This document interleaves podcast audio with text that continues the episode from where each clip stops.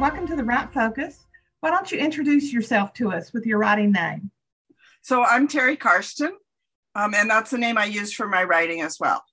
Okay, great. And where are you located? I, I live in Winona, Minnesota, which is just south of the Mississippi River in Minnesota. Where the now, are you Minnesota native? Because you don't sound like that lady in Fargo at all. No, well, Fargo is in the northwest corner and Winona's in the southeast corner. So, you know, ah. like, but I'm not a Minnesota native. I was uh, born and raised in California and moved to the Midwest when I went to college in the back in the 70s. Okay, great. Well, tell me about your book. So, um, the book I'm talking about a little bit today is called Finn McCool and the Giant's Causeway and that is just coming out. It's a it's a legend of Ireland. Um, Ooh, okay. And I have some Irish heritage, and so a real yay, yeah, yay Ireland, right? Yeah, and so I was really happy to um, write this story that I'd heard many times, and I visited the Giant's Causeway, which is right. So the story is a legend about how it was the story of how it came to be this this looks like stepping stones out into the Irish Sea. Do you have a cover to show us?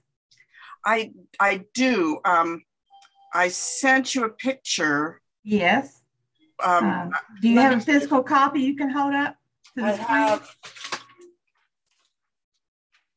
uh, let me see if I have. I just have the proof copies because I don't have. It's actually being released on on um, Monday, next Monday. Okay. So this is the proof copy is the only ones I have right now. Right, but that gives us an idea. Uh, and of course, I'll post your cover at the front of our video. And so this looks like it's for um, children. Yes, this is a this is a picture book. I have uh, two picture books. This is a second in my series of uh, legends. Um, I also write a lot of other things. I, I I'm actually a very eclectic writer. So I write nonfiction, Mm-hmm. And I write historical fiction for adults and historical fiction for middle grade readers. Um, and I've written some short stories for steampunk and fantasy. And so I, I, like to write a lot of different things. It's I don't write just one thing. And that's like you're reading, isn't it? Yes, I read everything. Um, I do focus mostly lately um, on mysteries and mm-hmm. historical mm-hmm. mysteries, particularly um, mm-hmm. historical historical uh, romance, historical mystery. Not so mm-hmm. much romance, more the mystery end of it. When I started, the first book that I put out was a pure fantasy. Mm-hmm. Um, but the next thing that I put out was more like mystery suspense mm-hmm. because I knew who the culprit was, but I just couldn't find them in the book. Um, it was an awful lot like Mary Stewart or Victoria Holt. Um, yes, I like her work. I like her right. a lot. Yes. Um, so I've I've just been all over the board, which people tell me I'm wrong because I should be focused on one particular genre. I don't think I can do one genre. No, I can't either. And, and they do. They say that you should brand yourself. Well, mm-hmm. I have too many stories to to say I'm just this kind of writer. I, I mm-hmm. want to. I have a lot of interests. Right. So do you use Terri Karsten across the board? Uh, because I, I have three different pen names. As right now, I do. If I ever do a romance, a straight romance, which I mm-hmm. might do someday, then I think I would use a different name for that because that's such a specific genre um, that I think I would use a different a, a pen name for that. But mm-hmm. otherwise, I do. I use either Terri Karsten or Terri Everett Karsten. Um, with my middle name in there for some of them has been on some of the nonfiction books. Okay. Now, are you an indie or are you a traditionally published? My books are all indie. Mm-hmm. I have traditional publications in um, several magazines and um, like highlights and Wee Wisdom. And then I've got some work also in American Women's Encyclopedia so, so I have some, the shorter stuff is mostly traditionally published and the, the books are all indie published. How is, how um, did you start in the short story market or do you, did you start in the longer market? I uh, started in short story. So mm-hmm. I've been I've been writing a really long time. Mm-hmm. I decided when I was seven that I was going to be a writer when I grew up. and so and my first publication was in high school. And my first paid publication then was when I was in my 20s. And so those early publications were either essays or short stories or uh, academic papers. Mm-hmm. Um, and while I was selling short stories, I was also writing novels myself, but I didn't, I wasn't getting them published. So, what made you turn to the indie route? Well, after so many rejections, especially especially rejections that were really nice rejections. Like uh, um, Boyd's Mill Press said, "We really like your story. How about if you rewrite it for us?" And I did twice. And they said, "Well, in the end, we just don't think it has enough history in it." So it's like, okay, it's a good story, but it's not for you. And um, I started looking at what do I want out of publication? And what I want is the physical book in my hands that I can see mm-hmm. and that I can give to people and that I can have some readers. I'm not so interested in, I'm not planning to make a living from writing. And I'm not terribly interested in the marketing aspect, which is kind of bad for a person who wants to sell their books, right? But um, but I when I when you're I doing this, I am, and I love talking to people about about writing and about my books. I love teaching. I was a, an English teacher for for many years. Um, right, uh, but I don't I don't necessarily need I don't I don't need all the fame and money. I need small audiences. I'm not looking for validation. I'm looking for to tell a good story and for people to enjoy the stories I've told. Um, yes, exactly. And yeah. like you, I accumulated a lot of really nice rejection letters that we really like this mystery, but right. We really like this fantasy, but we really like this romance, but and I wasn't going to rewrite. I was on to the next thing. I thought I could spend my whole life rewriting to what they want and they won't even guarantee a contract. So mm-hmm. let's just move on. Um, right. Well, I even I even had three different times I had agents pick me up mm-hmm. and work with me for a year or two years. And and one time an agent called when I sent her something and she called me the next like within a week and said, I stayed up all night reading your book and it brought me to tears. So it's wonderful. Mm-hmm. But she was unable to sell it to a major publisher. Mm-hmm. So it didn't get published till I self published it. It won an award from that same book, won an award from um, the Society for Creative Book Writers and Illustrators mm-hmm. for an mm-hmm. unfinished manuscript. Mm-hmm. So it was, I had no doubt in my own mind that this was a good, worthwhile story. Right. So I wanted to see it as a book. Right. Now, when did you start indie publishing? Because I started, I started, I put my first book out in 2015, but I started actually trying to do it in 2013, uh, gearing up oh. for it and finding a cover designer and that sort of thing.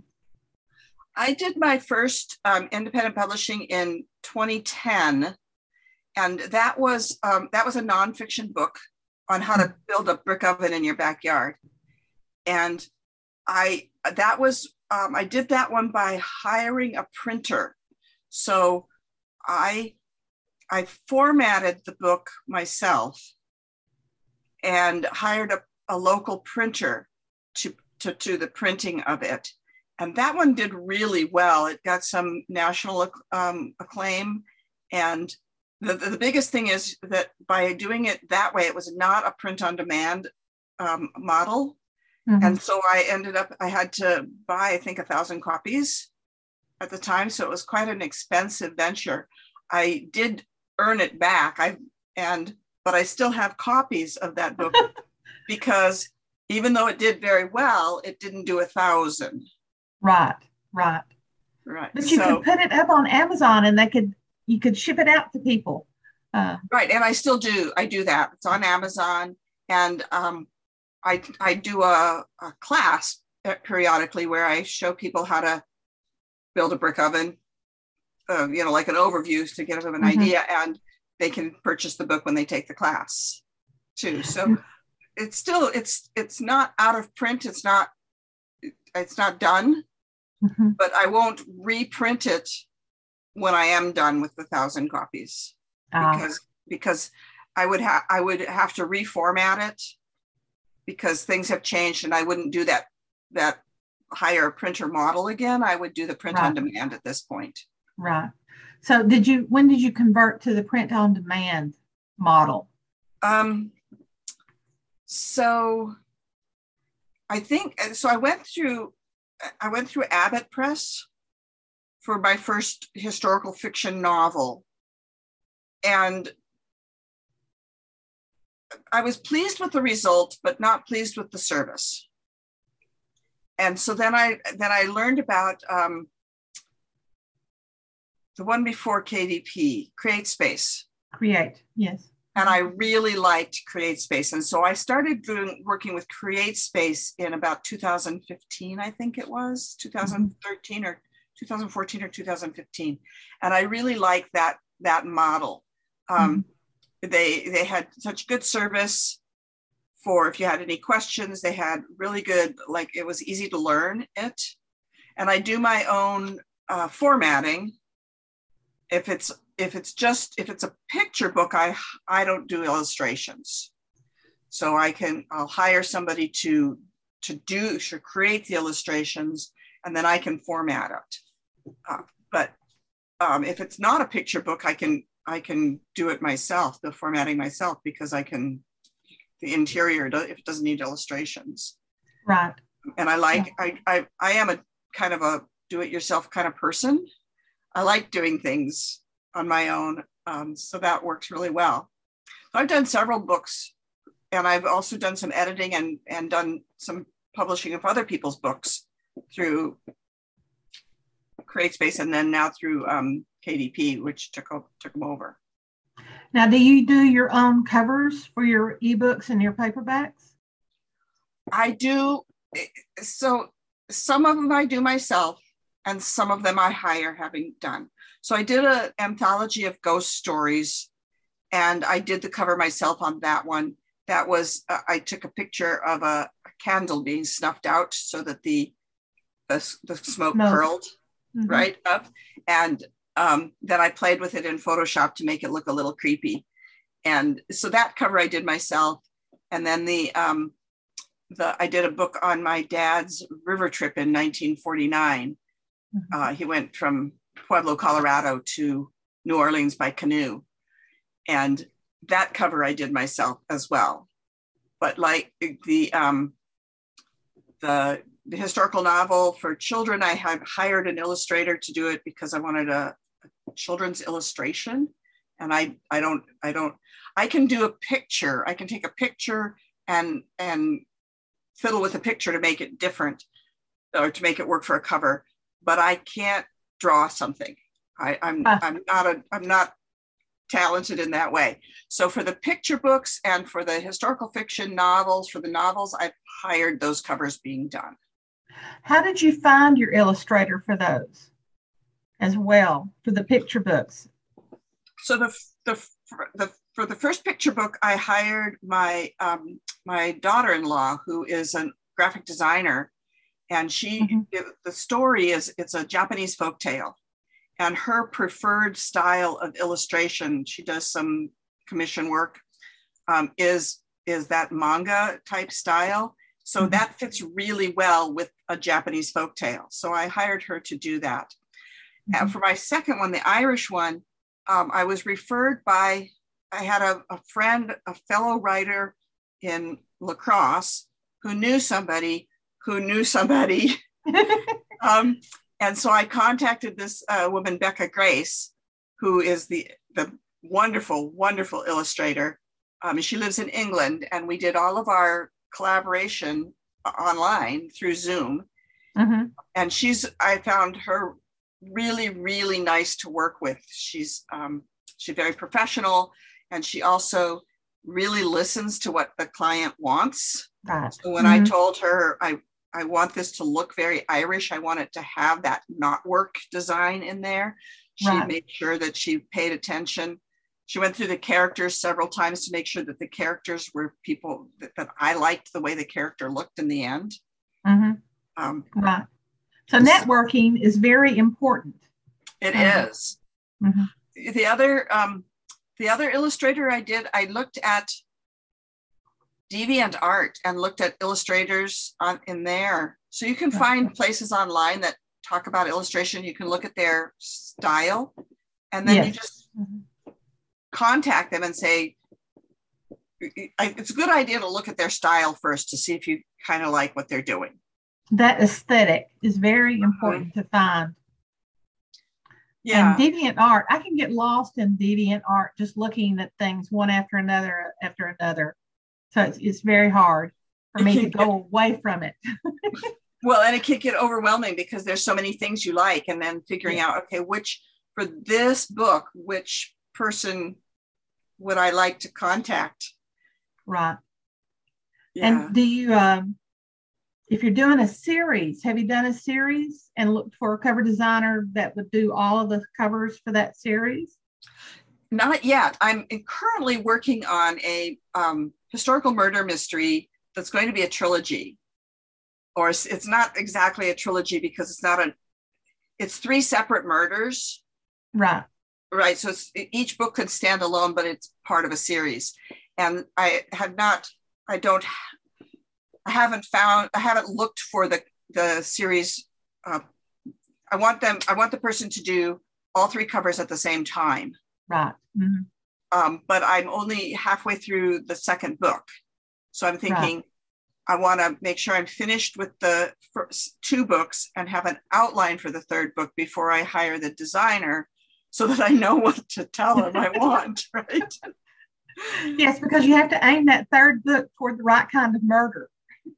right right. I have to figure out okay so you know we've got this murder here. I want the i want the third murder to be a different type and you know i haven't i haven't written that one yet and the books are fun to write though because they're set in a tavern in philadelphia in 1760s and 17 Oh, that would be lots of fun. they're lots of fun i'm having a I'm, and one of them is done and one of them is half done I can't wait. I cannot wait. but the, and the, the-.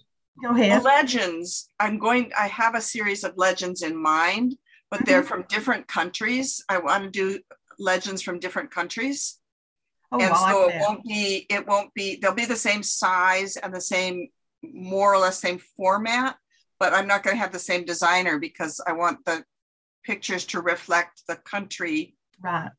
that is featured there Yes, I, I totally, totally understand that. That's that's part of the whole idea of what you're trying to convey is that these are legends from around the world. So the books should reflect that global aspect, that global point of view. It sounds to me like you're writing all the time. i i do i i almost every day like even when i'm on vacation i bring along a notebook um, because I always have something to write. I, I do write a blog one, for once a month. Mhm. Um, so pretty much I'm writing all the time, and I usually have more than one project going at the same time. right.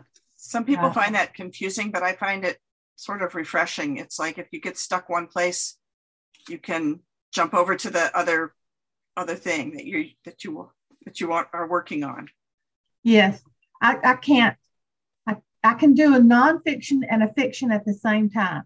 I can do three nonfictions and a fiction at the same time, but I cannot do two fiction at the same time.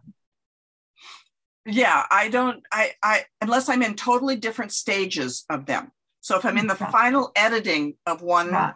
i can be working on the beginning part or the the the initial drafting of the um of a different one Right. or if i'm working on a really short piece because I still do occasional short pieces for Mhm. various different magazines and things. Um, if I'm working on a very short piece, I can work on that at the same time as the novel Right. um, because they're so different in the way you work on them. Yes, it is. Um, do you have a set schedule for your writing? Do you don't? Or do you? I Have a wish set I did. Number of words per day. No, during during November during NaNoWriMo, I um, find that useful to to set myself a, uh, a word limit if I'm drafting. Um, if I'm if I'm revising, the word limit doesn't work as well. exactly. So then I try to do okay. I'm going to revise this, this many pages, but I Mhm. have a very erratic life schedule. Um, being retired, you think, you know, when you're working, you have a very set schedule. You have this time you're at work and this time you're not. When you're retired, you have this totally open schedule that is filled with everything. Yes, yes. That was one of the hardest things after I retired, to get used to that idea that I was going everywhere constantly. Yeah, and and I have four grandchildren. So I retired five years ago, and I have four grandchildren who are five and under. So right after I retired, all my kids had kids, and and so that's kind of that, that those first five years or so of a child's life, you spend a lot of time with them. so important. right so that that those take and they live in lot they don't live near each Mhm. other um so i have that um, but otherwise i have um i do try to make sure that every day i sit down at the, the desk either the computer or the or I some scenes i write longhand still right, um and i so i try to make sure that i i write every day right. um, I feel better when I get that that in, and I do best if I do it in the morning. Yeah, I can see that. It sounds to me, well, I can say this. You are like I am. You're living the retired English teacher's dream because we're writing what we love most, which is stories. Um, Yes, exactly. What do you think is your best method to to have creative juice flowing? I I need to be thinking about the characters. Mhm. I need to be thinking about them. So if I'm so ta like taking a walk, if taking a walk by myself, um, and not not like just I live in a small town and I can just walk a mile in one direction and not really pay attention to anything and then just walk back. Um, so I don't have there's not traffic and there's not distractions and everything. So I'm I can be really focused in my head.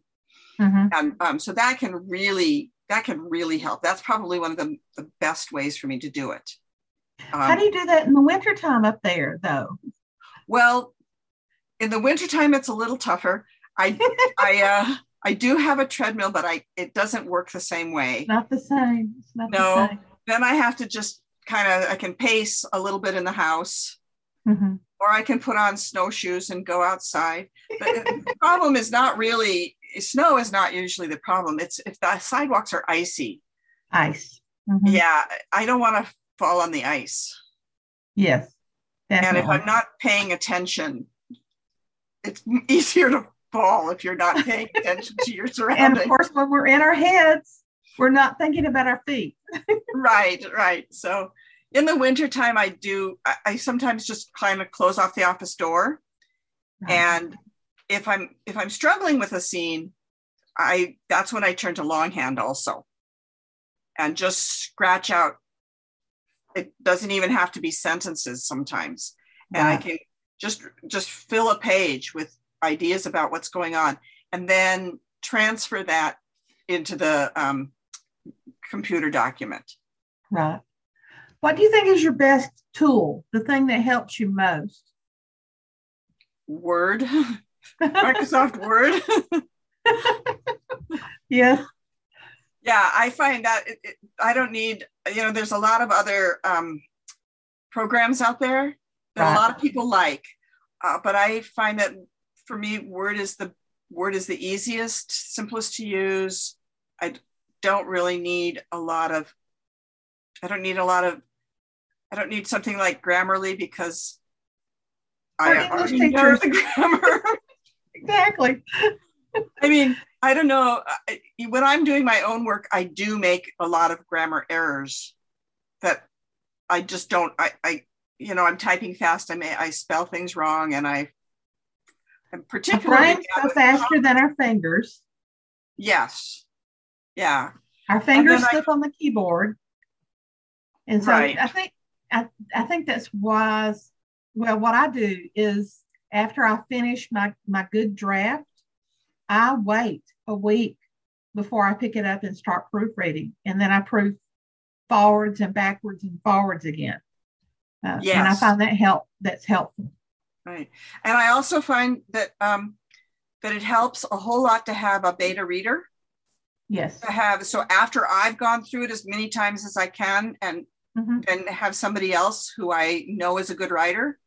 Right. To to go through it too because I can catch comma errors in other people's writing way faster than I can catch them in my own writing. As mm-hmm. soon as mm-hmm. somebody says, Oh, do you need this comma? I can say, Oh, no, I don't need this one, or there should be one there. But I don't know, I don't see it in my own writing. Because we're busy. Our minds are three lines ahead of where our brain is actually reading. Uh, yes. And so it's really hard to divorce ourselves from those words on the page and get to that critical English teacher mode after we've been in the creative mode for so long. Yeah, it is. And I've also found that even the best proofreaders, so at one point I, I looked to hire a, a proofreader editor, and they guaranteed a 95%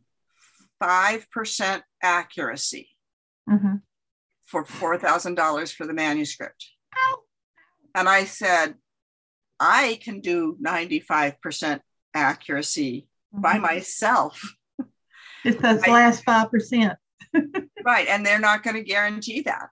Right. Um, and I think that it's okay to have an error in in a manuscript. I mean, there are once in a while in traditionally published books, you still find them. Yes, you do. You do. And I was reading a book that was put out in like in the last seven years. And about halfway through, I noticed that I was constantly finding errors. Here was a subject verb, here was a pronoun antecedent. This is a traditionally published book by a major writer. And I'm after that, I started counting and I found 12 more before I got to the end of the book. So it was very, very hard for me, especially they they confused vial with vile, V I A L with V I L E. And oh. they were oh. talking about uh, an evil giant, but it was a vial giant. Oh and dear. So that was that was really hard. That was very hard. I worked up for my students um, a paragraph. It was 10 lines long. I can't remember now how many sentences it was supposed to have. And I would wash it through. Uh, I would have them type it on, find as many errors as they could, and then wash it through the grammar program. Um, and it would spot, it would say that there were seven errors in the whole document. And my students would sometimes find three or four more. There were seven errors in the first two lines. So I keep I keep trying these other grammar programs that they come out with. I put that paragraph in there and they don't find all the uh, errors. And so I don't I don't go to them or no. use them no it's you do the best you can and then i think it's it's okay to say we are human and not perfect right mm-hmm. and we are doing we are we are we're not making egregious errors like vial versus vile exactly but a, a, misspelled a typo or a comma error or a miscapitalized word in a, is is not the end of the world Exactly. Exactly. But you do want to make sure it looks as professional as you can. You, yes. want to make sure you correct as much as you can in it. Right, right. What do you think was, uh, well, you started such at such a young age. I'm not sure you think about writing as being hard. It just flows out of you. Well, it still is hard. um, so when I was seven, uh, when I was seven, I wrote a story. I loved the story. I figured writers can do anything; they can make the world happen the way they want it to be. And so I was going to be a writer. And then periodically, over the next about eight years, I would say, "Oh, writing is so hard. I can't do this," um, because I was writing all this uh, throughout my childhood. I was writing. I mostly wrote uh, like fan fiction for TV shows I liked. Um, and then when I was in college, writing was easy, like writing papers and things like that. That was mm-hmm. easy. Um, mm-hmm. And writing short fiction was easy. But then writing a novel is harder. so yes, I guess whether it's hard, it, it depends on where you are in the stage. When the ideas come really easily. Yes.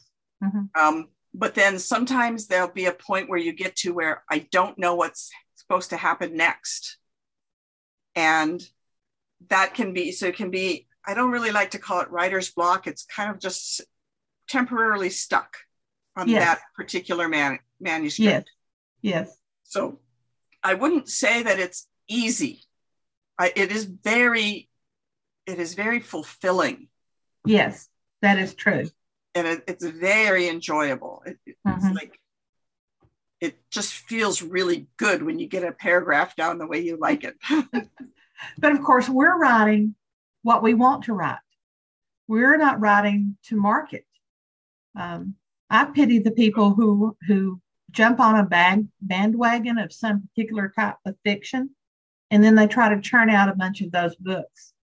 Um, right. You have to. You have. I think to really enjoy it, to be a writer the way I want to be a writer, you have to write what you want. You have to write what you like. And a lot of the things I like, it's hard to find. I like a, his, a cozy historical mystery. There aren't a whole lot of no, historical mysteries around. It's mm-hmm. not the most popular genre in the world, but it's my favorite, my favorite kind of thing to read. Mm-hmm. Well, I like to read that. I might as that's what I want to write. Yes. Yes. I totally get that. Do you find, do you write fantasy? I do um, write some fantasy. Um, I've had some short stories. Some, I've, I've done um, something called steampunk, which is a type yes. of fantasy, yes. right? Mm-hmm. And I've done, I've had a couple of short stories published from in that, and I have a longer, like a novella. At some point, I had this one character that appears in a whole bunch of these steampunk stories mm-hmm. that I've written, and I'm eventually I want to put them together as a as a like an anthology of of his name is Roscoe Gordon. He's a ghost whisperer. Um, right.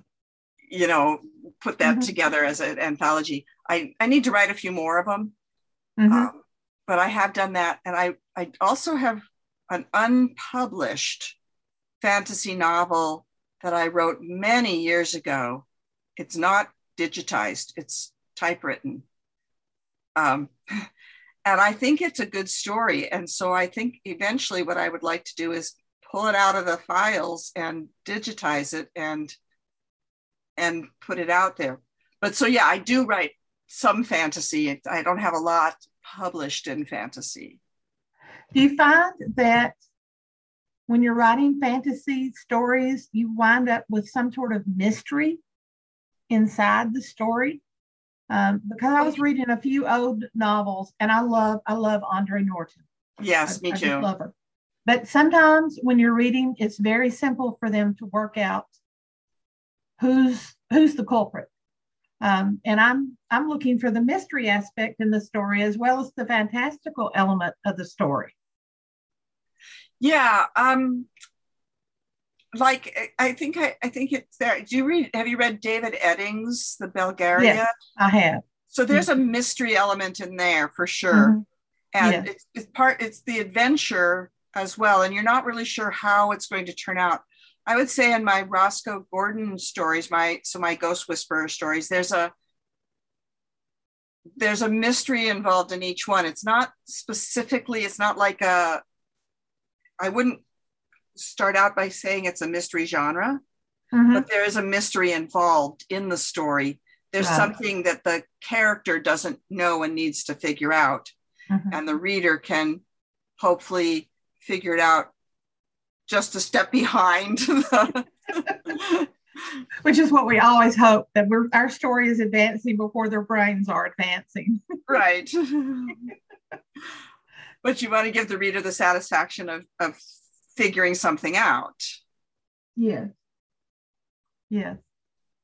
I think i've gone through all of my prepared questions. Do you have anything that you want to bring up that we didn't talk about that you notice that are, are things that might help newbies or veterans to keep writing well, one of the things I think that um, newbies especially have trouble with is the idea of how how to how to do dialogue and how to make sure this the, the setting is part of it.